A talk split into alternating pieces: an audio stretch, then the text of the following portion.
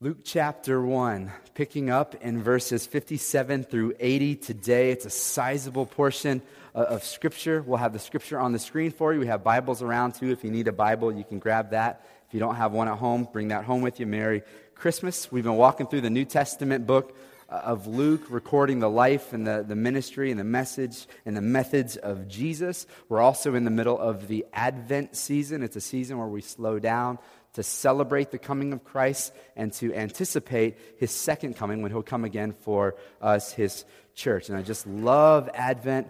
I love Christmas. It's a great time of year. And what we're going to see this week is not really a widely popular portion of the, the Christmas story because it's about the birth uh, of John. And Christmas is all about the birth of Jesus, right? But what we see is that because it's all about John, it's actually all about Jesus because John is all about Jesus. John's life was all about Jesus. John had a laser focused life in on Jesus. In fact, his most famous line comes from John chapter 3, verse 30. He says, He must increase, but I must decrease. He, Jesus, more of Jesus, but I must decrease. And listen, that is the theme of the life of John. The theme of the life of John is more of Jesus, less of me. More of Jesus, less of me. And let me just be completely honest with you. As I'm studying and preparing for this morning, this scripture has just been working me, right?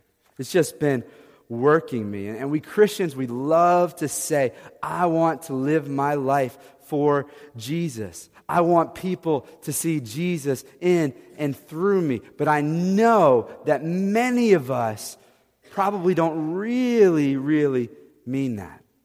I, know that for many of us, what we, what I at times actually mean is I want to do something for Jesus that makes me feel like I've made a difference. Do you see how subtly it shifts and it becomes about me? It's a lot like the person who says, I'm all about giving to others because it makes me feel so good. Do you hear the subtle way in which the second statement nullifies the first? Do you catch that? It's not all about him if it's all about you. It's not about him if it's all about you. And so I, I, I believe that this, this holiday season, so much uh, selfless, uh, you know, selfless, uh, sacrificial holiday charitable deeds are actually very selfish deeds, some of the most selfish deeds of the year.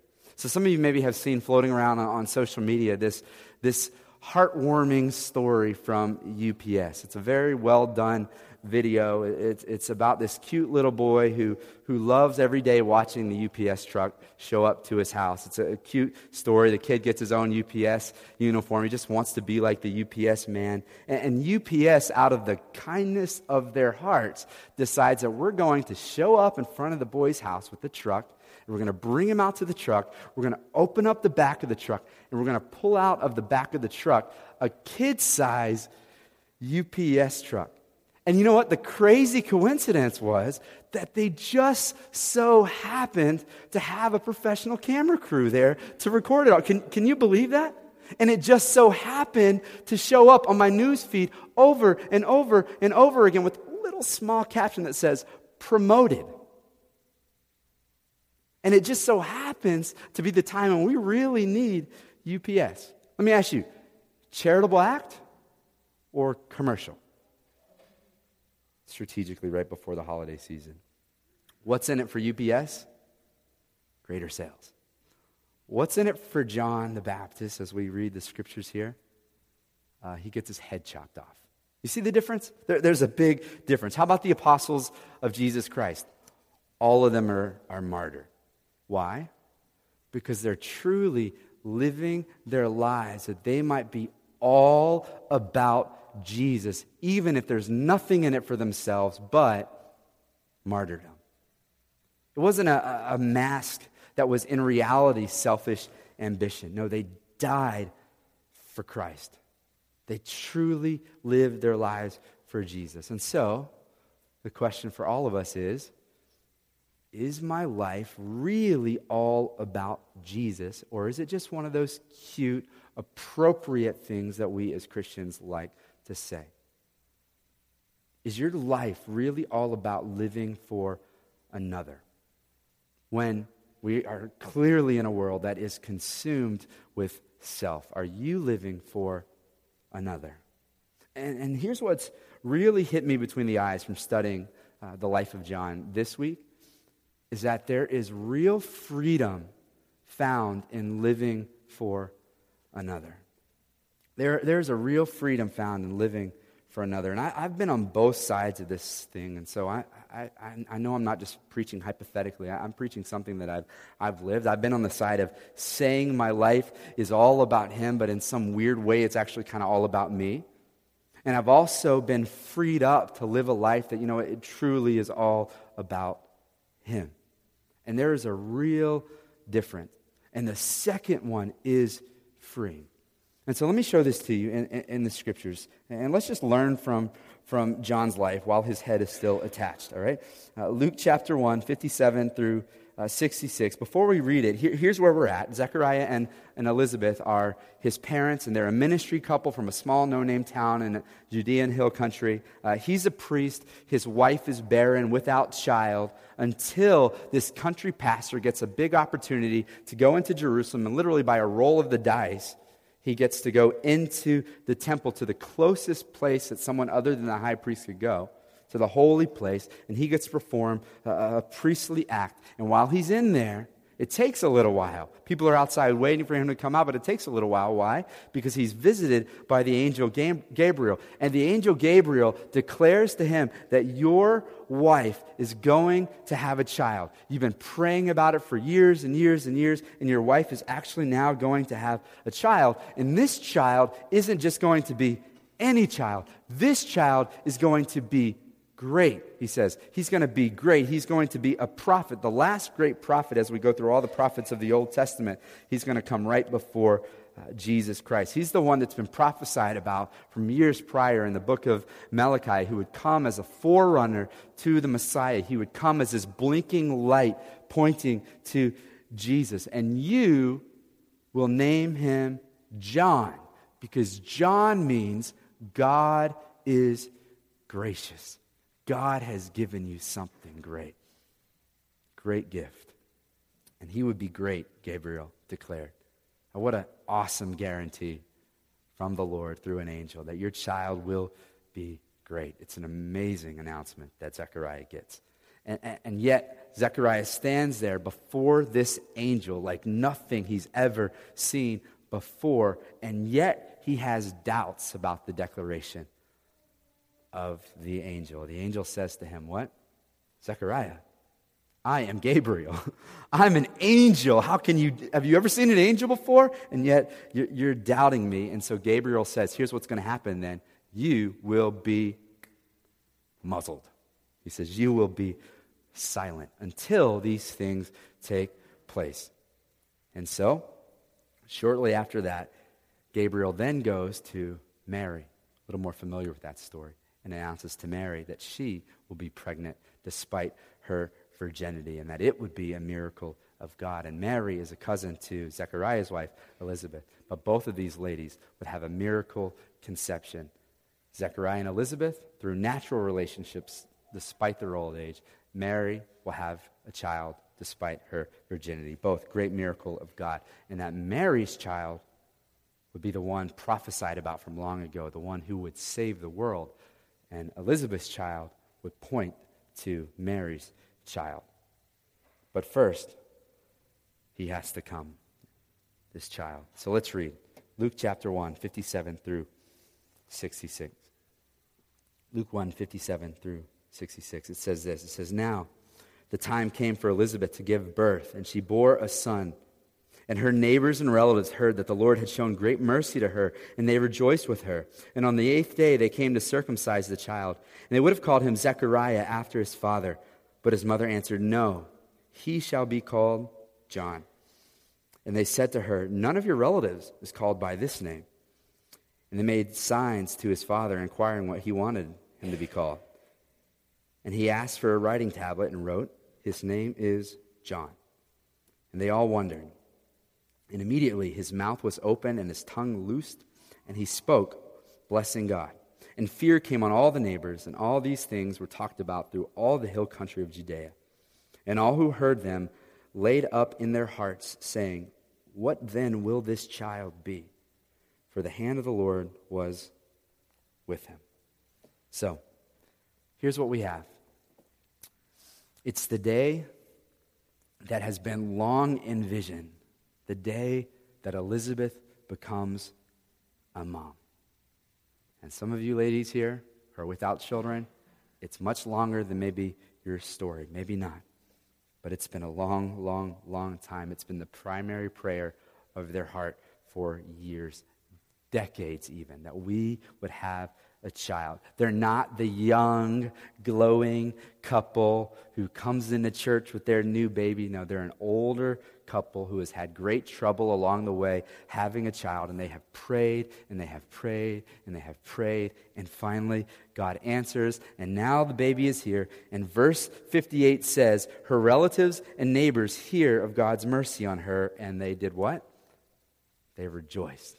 They rejoiced. Now, Luke is pointing out the fact that this is a direct fulfillment, fulfillment of what the angel Gabriel said to Zechariah back in verse 14 when he says, Many will rejoice at his birth. Now, there are many, and they're here and they're, they're excited. This is their beloved pastor's child with his very first baby and her very first baby. And uh, it's just an amazing, exciting time for, for them and their community and their faith family. I remember with my first baby, we had this big booming church. It was like the fastest growing church in New England at the time. And, and our, our, little man, Isaiah, everybody wanted a piece of him. Everybody wanted to see him and, and pass him around. And in this little country town, for a moment, it was like that. It was just all about John. Now, watch how quickly things change here. Uh, quickly, uh, you'll, you'll see things shift very, very quickly. And, and, and the theme of Luke's life, or, or uh, John's life, kicks into gear. The theme of his life is he must increase and I must decrease. Watch this. So it's the eighth day, right? They go to circumcise him as a good little Jewish boy, and everybody is rejoicing, and everybody has their opinions. Now, listen, once you're a parent, it's going to take you all of two seconds to figure out that everybody has their opinions on what you need to do. So, do you co sleep? Oh, no, absolutely not. You never, never, never, never co sleep. Or, or do you breastfeed till they're one or till they're, they're 21, right? Everybody's got their opinion. Do, do you discipline like this or like this? Everybody has their opinion. But the first thing that they have their opinion on is what do you name this child? Now, in those days, your name actually meant something. Go figure, right? And, and their name actually meant something. It wasn't just like the hip, cool, uh, trying to be original name. I was just reading an article uh, last week of, of, the most popular names of 2014, and it's just clearly influenced by our hipster culture. And so I was thinking about, it, I said, 100 years from now, they're going to look at us and say, those people were just a bunch of freaks. What in the world were they, were they thinking? Just complete co- confusion with what we do. And, and well, there I am. See, I'm already inserting my opinion on a name, and so I'm, I'm there you go. Uh, but the popular name for this child, they decided, all the people came together, we should name him Zechariah after his father. I mean, he's prayed so faithfully. He's, he's led our little, little country synagogue. Let's, let's name him Zechariah. And Elizabeth says, no. She says, he will be called John. That's what Gabriel told us. And John means God is gracious.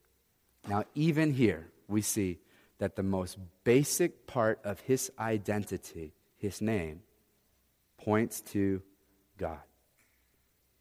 His name means God is gracious. There it is. He must increase, I must decrease. The only reason I'm here is because of God's grace. And his friends and family say, Really? It's not even a family name. And so they look over to Zechariah. Come on, man, change this. Something different, right? And they look to mute Zechariah. They start to make signs with him. Remember, he's been, uh, he's been mute, likely even death, often associated together, which is not all bad. especially when your wife is pregnant. I said some stupid stuff when my wife was pregnant, and if God had made me mute, I would have been spared a lot of headache.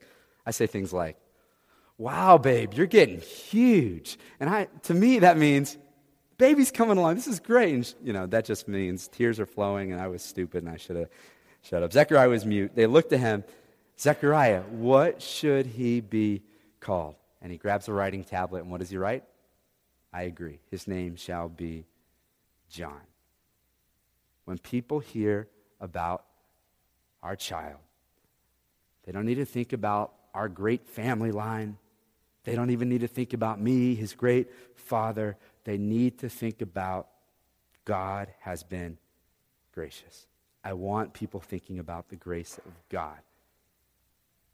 How about your name? When people hear your name, what do they think of? We obviously live in a culture where people really don't care too much about the, the depth of meaning of your name, but what do people associate with you and your name? What do people think when they hear of you? When we think of Trump, we picture his name on the side of the building in Manhattan. But when you hear John, you think about God. You think about Jesus. Does your name and your legacy point to Jesus or to something else? And I'm telling you, if your life and your name is all about you, that is going to put on you some very unhealthy, ungodly pressure. Because when you fail, when you underperform, when you struggle, it's all on you because your life has always been all about you. But if your name is associated with Jesus, the pressure's off. When you fail, when you struggle, when you underperform, it's all on who? Jesus, because your message all along has been God is gracious to me through Jesus. Imperfect, sinful, failure, I am. Do you see the freedom there? Your message before and your message after, it's always, it's Jesus. It's Jesus. So even when I mess up, well, Jesus is good and Jesus is, is gracious. There's great freedom there. And so Zechariah says his name is John. It's about, it's about Jesus from the beginning. It's all about God and his grace. And, and at that very moment, at the very moment of obedience, it says that his tongue is loosed and he could speak again. And it says that people are in awe. It actually says fear came upon all of them. I don't think they start running and cowering at Zechariah. They're, they're fear and reverent and in awe of what God has done. It's a sense of wonder that something massive, something God sized, something historical is happening. There's something very special about this child. It's so much more than just Zechariah and Elizabeth's prayers, even though in the midst of this massive historical moment, he answers their prayers. See how God does that and coordinates things like we could never do ourselves. Let's read on, though. Look at verses 67 through 80. It says, And his father Zechariah was filled with the Holy Spirit and prophesied, saying, Blessed be the Lord God of Israel, for he has visited and redeemed his people, and has raised up a horn of salvation for us in the house of his servant David he has spoke by the mouth of his holy prophets from old that we should be saved from our enemies, from the hand of all who hate us, to show the mercy promised to our fathers, and to remember his holy covenant, the oath that he swore to our father Abraham to grant us that we, being delivered from the hand of our enemies, might serve him without fear, in holiness and righteousness before him all our days. And you, child, will be called the prophet of the Most High. For you will go before the Lord to prepare his ways, to give knowledge of salvation to his people, for in the forgiveness of their sins, because in the tender mercy of our God, whereby the sunrise shall visit us from on high, to give light to those who sit in darkness and in the shadow of death, to guide our feet into the way of peace. And the child grew and became strong in spirit, and he was in the wilderness until the day of his public appearance to Israel. So, verse 67 tells us that the Holy Spirit comes upon Zechariah, fills him, and he begins to prophesy. In verses 68 through 79 are the words of this prophecy. Now, I, I first have to point out one thing that we cannot miss from the life of John is the Holy Spirit. Both his dad is filled with the Holy Spirit, verse 41 earlier, we see that his mother is filled with the Holy Spirit. She prophesies. Gabriel says in verse 15 that he, John himself, will be marked by being filled with the Holy Spirit. One great theme of the book of Luke, among many, is the Holy Spirit. God is described in the scriptures as Trinity, Tri, Unity, three in one God the Father, God the Son, God the Holy Spirit, one God in three distinct persons. And, and, and generally, when people think about the Holy Spirit, they think about the book of Acts, Luke's second book, right? But the Holy Spirit is all throughout the book of, of Luke as well, even prior to, to Pentecost. What we need to know is that uh, as Christians, the Bible tells us that at the moment that we come to turn, our, give our lives to Jesus, we come to a point of faith in Christ, the Holy Spirit indwells every single Christian. God's Spirit is now in us. Not that we become God and He's in us and we're God, but that He now fills us, He now empowers us. And at the same time, we also seek from time to time to pray that God would fill us with his spirit. So he's there, and from time to time, God gives us special fillings of the Holy Spirit. And we see as John grows up, his ministry becomes amazingly effective, amazingly powerful in pointing people to Jesus. Why? Because he is filled with the Holy Spirit. Now, here's how many of us will read our Bibles. We'll say, What did John do? How did John minister? What did Paul do? How did Paul minister? Uh, what did Priscilla do? And how did Priscilla minister? And then we say, okay, let's copy their behavior. That's how most of us will read our, Bibles. I do what the good guys did, and I don't do what the bad guys did, right? And that is probably the greatest mistake that Christians make in, in reading the Bible. It's the mistake of mimicking. Listen, if we did exactly what John goes on to do, you will move to the desert, you will wear animal skins, you will eat bugs and honey, and you will be entirely unaffected, uh, ineffective at pointing people to Jesus, right? If we did exactly what John In fact, Becky and I had a friend in college whose father actually did that. He read it. He said, I guess I need to do that. He copied that. And needless to say, he lost his marriage. He lost his children. He lost his friends. And he turned many people away from Jesus.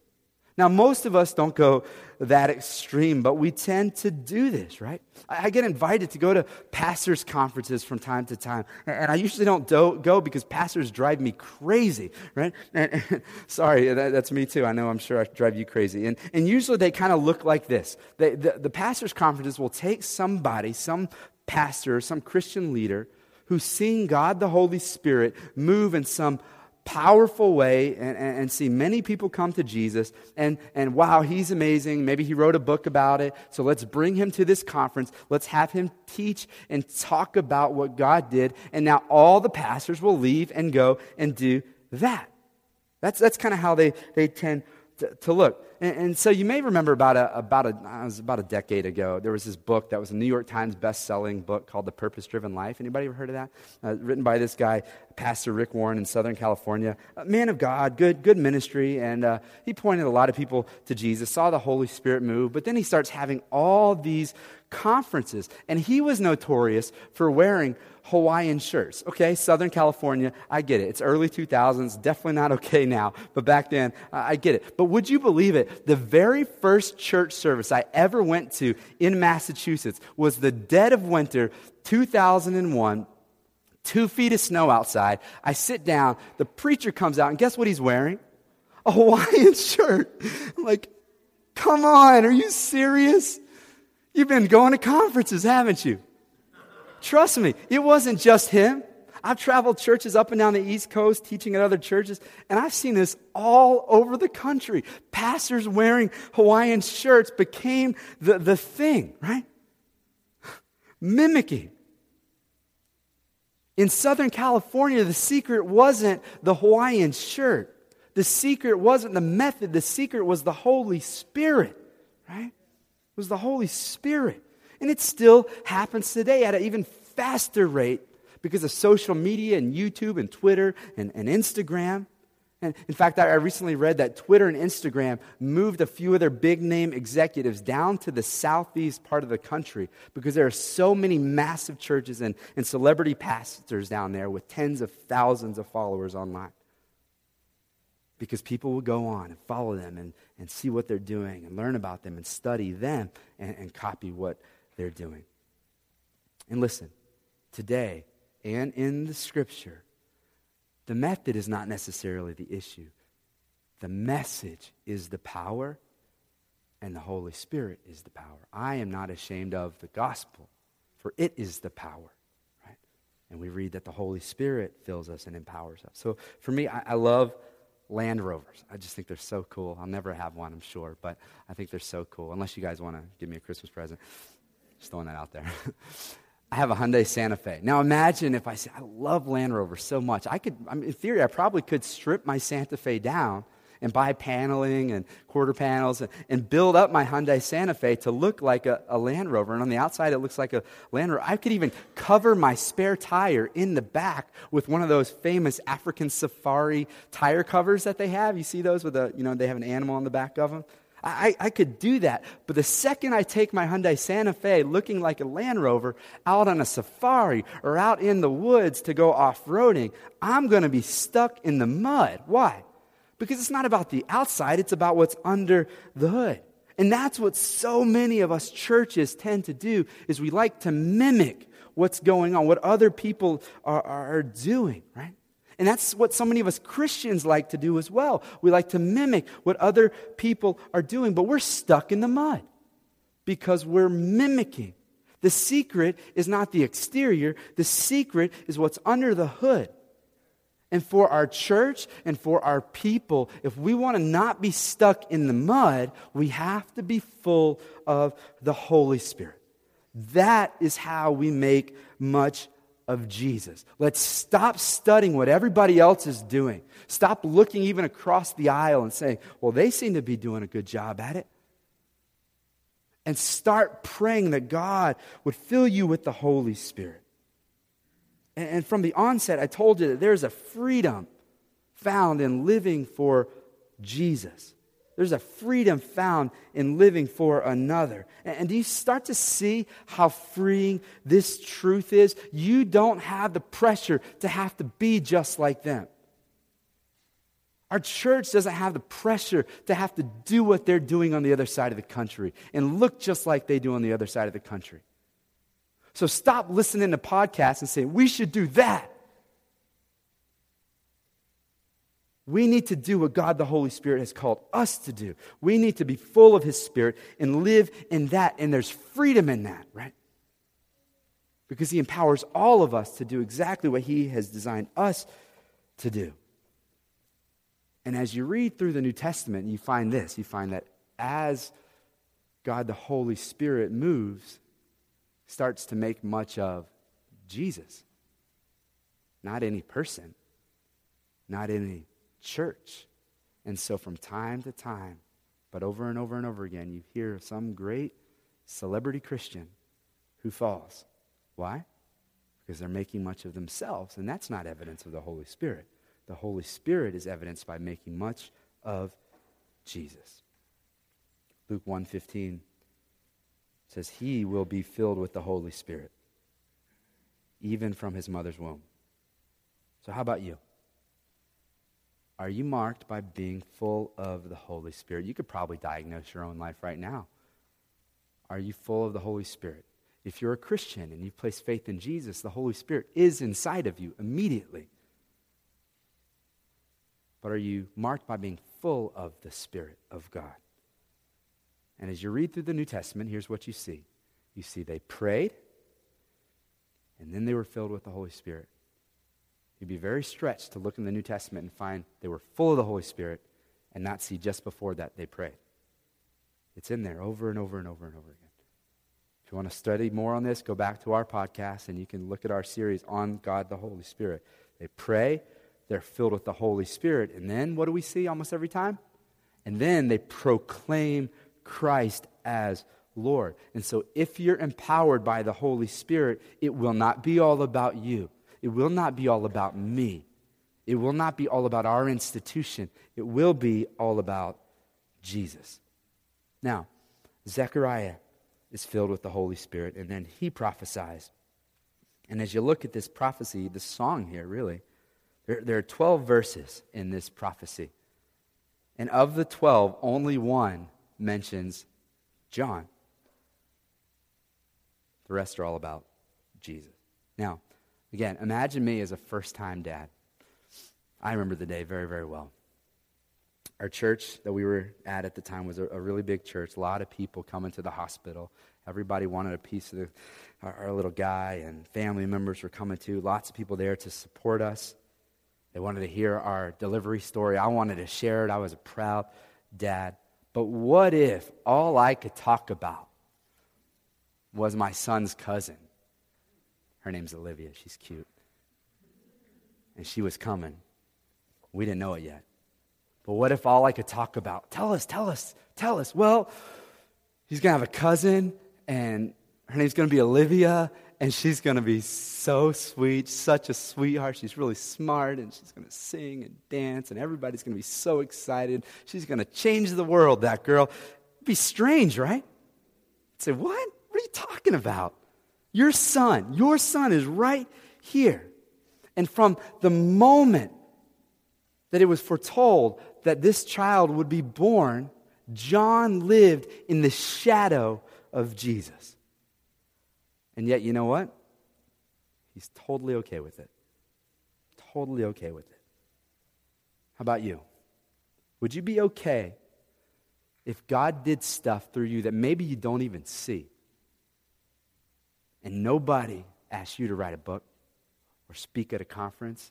Nobody in your church is applauding you, but God's doing stuff through you. Would you be okay with that if much was made of Jesus?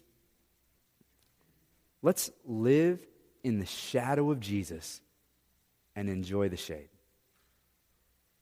Let's be a kind of people who we live under the shadow of Jesus and we enjoy it. And we're okay with it. And, and, and you know what? There's something freeing about living under the shadow of, of Jesus. Because the message of Jesus is, I'll take the heat. So you could let it be about you, and when the heat comes, you're going to take the heat. And the wages of sin is death. Or if you make it all about Jesus and you live under the shadow of Jesus, when the heat comes, who takes the heat? He provides shade for you, and you come up underneath the shadow of the cross. Let your life be in the shadow of Jesus and enjoy the shade. Do you ever hear people and just listen to them and say, man, they talk about themselves a whole lot? That's why one thing that people struggle with when you, when you put them together is listening and cutting each other off, right? I hear it in every college dorm room that I ever, you know, I was there and I just remember college students just, we just can't even talk without you cutting me off, man. It's just part of being around other, uh, other people. Do you ever listen to the frequency of yourself and how much you like to talk about yourself? Is it all about you or is it all about another? The conversation from the very beginning of his life is not John, John, John, John, John. It's Jesus, Jesus, Jesus, Jesus, Jesus. Parents, we've got to be careful not to train our children to think that the world revolves around them. And that is a very, very difficult thing to do when our world kind of does revolve around them. We have to be careful and mindful of that and prayerful over that. Now, looking line by line through Zechariah's prophecy, some of the things that he says are, are really important. We, we need to lock, lock in on. First, he says, Praise God. He's visited his people. He's redeemed us. In other words, we sold out. We're a bunch of sellouts, and he buys us back. And notice this this is really important. As you look through this prophecy, notice that everything that he says, it's written in the past tense, even though Jesus is still in the womb of Mary. He writes it all as if it's done. Why?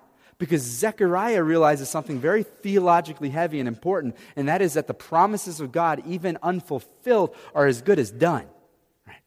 So, as you read through the scriptures and you hear the promises of God, even though maybe you haven't seen them applied in your life yet, they are as good as done. Hope in that. Everything he says is in the past tense. Verse uh, 68 Blessed is the Lord God of Israel, for he has visited and redeemed his people. He's not here yet. Verse 69 He has raised up a horn of salvation.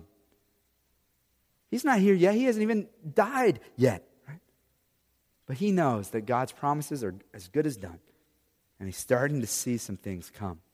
He talks about the horn of salvation, which is this picture of the strength of an animal that Jesus has powerfully and mightily saved his people and his strength. He goes on, he talks about uh, that we are, have been rescued from our enemies, that we are in the grip of the greatest enemy of all, the Bible talks about, and the greatest enemy of all is death the last enemy to be completely eradicated at the end of scriptures, yet he's saying it's as good as done, even though we haven't even seen it completely eradicated yet. He's rescued us from the, the grip of our, our enemies. If we turn to Jesus, we trust in him, we can live forever. That though we die, yet he says we will live. Right? He talks about God's faithfulness in doing what he's promised to do. He's had all these prophets come and he said, Here's what's going to happen. And God is faithful. It's going to happen. It's happening. God is faithful to his covenant that he has made. He talks about the forgiveness of sin, that the eternal consequence of our sin is death. And God's mercy is going to be upon us because of what Jesus will do. Finally, he talks about light and, and peace. So, what's he saying there? He's saying there's hope for those of us who are struggling and feeling the pressure of life and the, the, the, the result of sin. Maybe sin that we didn't even specifically cause. Maybe it's sin of a parent before us whatever it is, he's saying, listen, there's hope for you. And who's the hope in? Zechariah says, My awesome son? Nope. He says, The hope is in the one who my son is all about. The hope is in Jesus. It's all about Jesus. And he only gives one verse to John, verse 76. And you, child, will be called the prophet of the Lord, and you will go before the Lord to prepare his ways so even then, it's kind of all about Jesus, isn't it? Even when he mentions his own son. You, child, will be a prophet of the Lord, and you will prepare the way for him. John's specific job is to make his life all about Jesus, to prepare people for Jesus. More on that in the weeks ahead. He's freed from just living for himself, and he's free to live for something greater, even when life feels lame and feels like not much is happening, God says, I'm using it for my glory. You need to know that. Luke chapter 10, verse 16, Jesus says, The one who hears you hears me, and the one who rejects you rejects me, and the one who rejects me rejects my Father who is in heaven. Do you hear the freedom in that one? There's a great freedom to know that whatever you say, you're speaking for, for Jesus. And if they don't want it, don't take it personally. It's so easy when we share with our neighbors and family and friends about Christ and they don't want it to take it personally. They're not rejecting you. They didn't reject John, they rejected Jesus. Such freedom in making your life all about another. Now, look at the last verse, verse 80. And the child grew and became strong in spirit and he was in the wilderness until the day of his public appearance in Israel. So, in a few weeks, we're going to look more at John's time in the wilderness and his ministry, and then his appearance in Israel, where he's going to get his head chopped off. But know that he had a very, very short public ministry. It was very brief. And then what does he do? He says, I got to go. I'm going to go get my head chopped off. Jesus, take all my disciples. Now, as a church planter, I try to wrap my mind around that. In the early days, it was like if you're a warm body, just be here, please. We'll put you to work, and you can preach if you got a, you know your heart in you that's pumping. I just help us, right? And, and, and just gathering people and seeing people come know the Lord. And John is so selfless that he says, I got all these people following me you guys all turn and go follow Jesus. He just gets rid of all of his disciples and sends them over to, to Jesus. Who does that? Somebody who really is all about Jesus is who does that. And for now, notice that it says he, he grows to become strong in spirit so that he can point people to, to Jesus. He had to grow strong in, in spirit. That is, spiritual development is part of that. See, a lot of us want to be on this side over here, and we want to be constantly seeing people come to know Jesus and just seeing all the, all the power. And what we get here from this man who makes his life all about Jesus is that even that season where he was growing in his spirit is all about Jesus as well. He's maturing for what God has him to do. And so, what that means for you, what that means for me, is we've got to open our Bible. We've got to read God's Word. We've got to grow. We've got to make it a priority. You've got to plug into a connection group. You've got to plug into a discipleship group. The Bible tells us that the way you grow is not in isolation. It makes it abundantly clear that the way you grow is by walking through these things with other believers so that you can have other people other than just a spouse or a friend close to you, other people within the faith family speaking the truth in love to you so that you can be developed with other people. If we have not made it crystal clear, we want everybody in our church to be a part of a group. Make that happen. Figure out a way. Get with other believers. Even if it's only once a month based on your schedule, make it happen. Get developed. Grow in spirit. The Bible is so clear that we do this with other people. And John is being developed in his spiritual maturity. And that counts as part of pointing people to Jesus. Even when he's not opening his mouth, he's working towards pointing people to Jesus. He had a very long season of development and just a very, very, very brief, maybe six month season of public ministry. So get prepared, and it counts. Kind of like a soldier in training, where if you see any action at all, it's a brief season compared to all the training that you put in, but your training counts.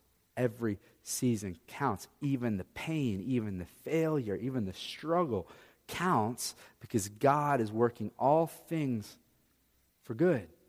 For those of you who love Him and are called according to His purposes.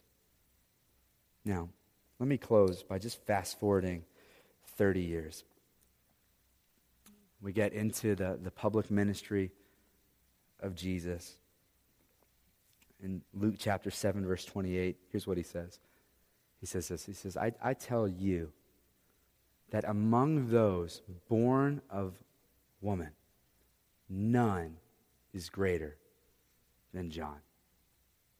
So if anybody asks you, who is the greatest person ever born? Jesus says it was John. Really?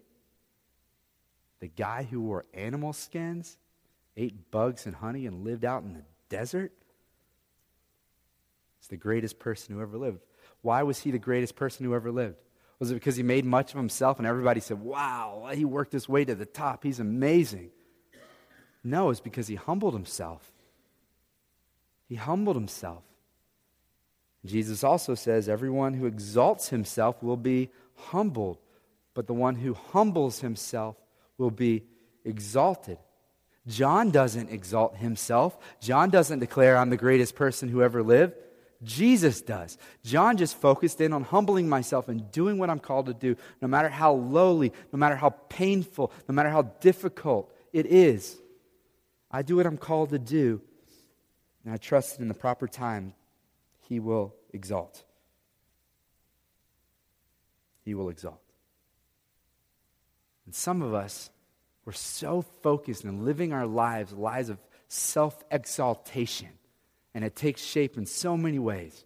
Where we make our life all about ourselves so that we can prove it to some punk who said something bad about us that we're all right, we're pretty good, or to prove it to our dad that I can live and I can really make much of myself, or prove it to your spouse and I'm not the loser you think I am.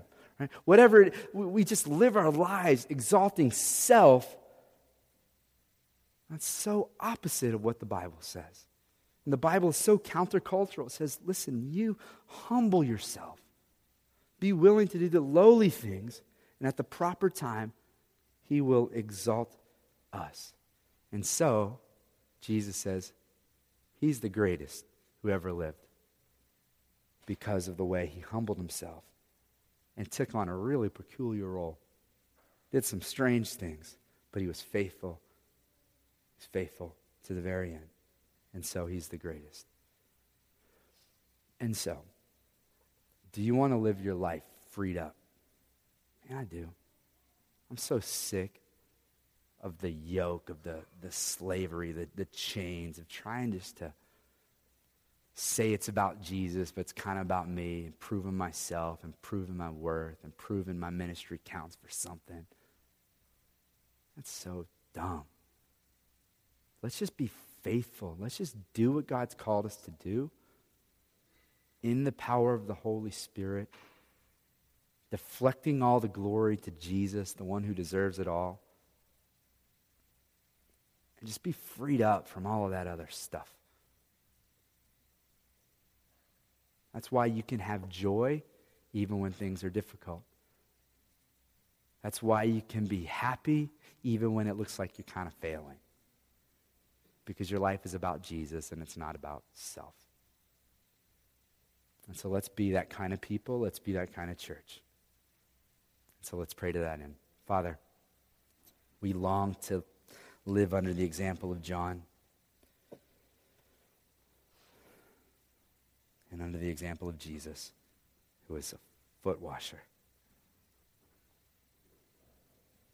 We long to be a people who are freed from the rat race, trying to prove ourselves, trying to make ourselves great.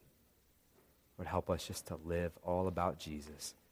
And you exalt at the proper time, and we don't even concern ourselves with that.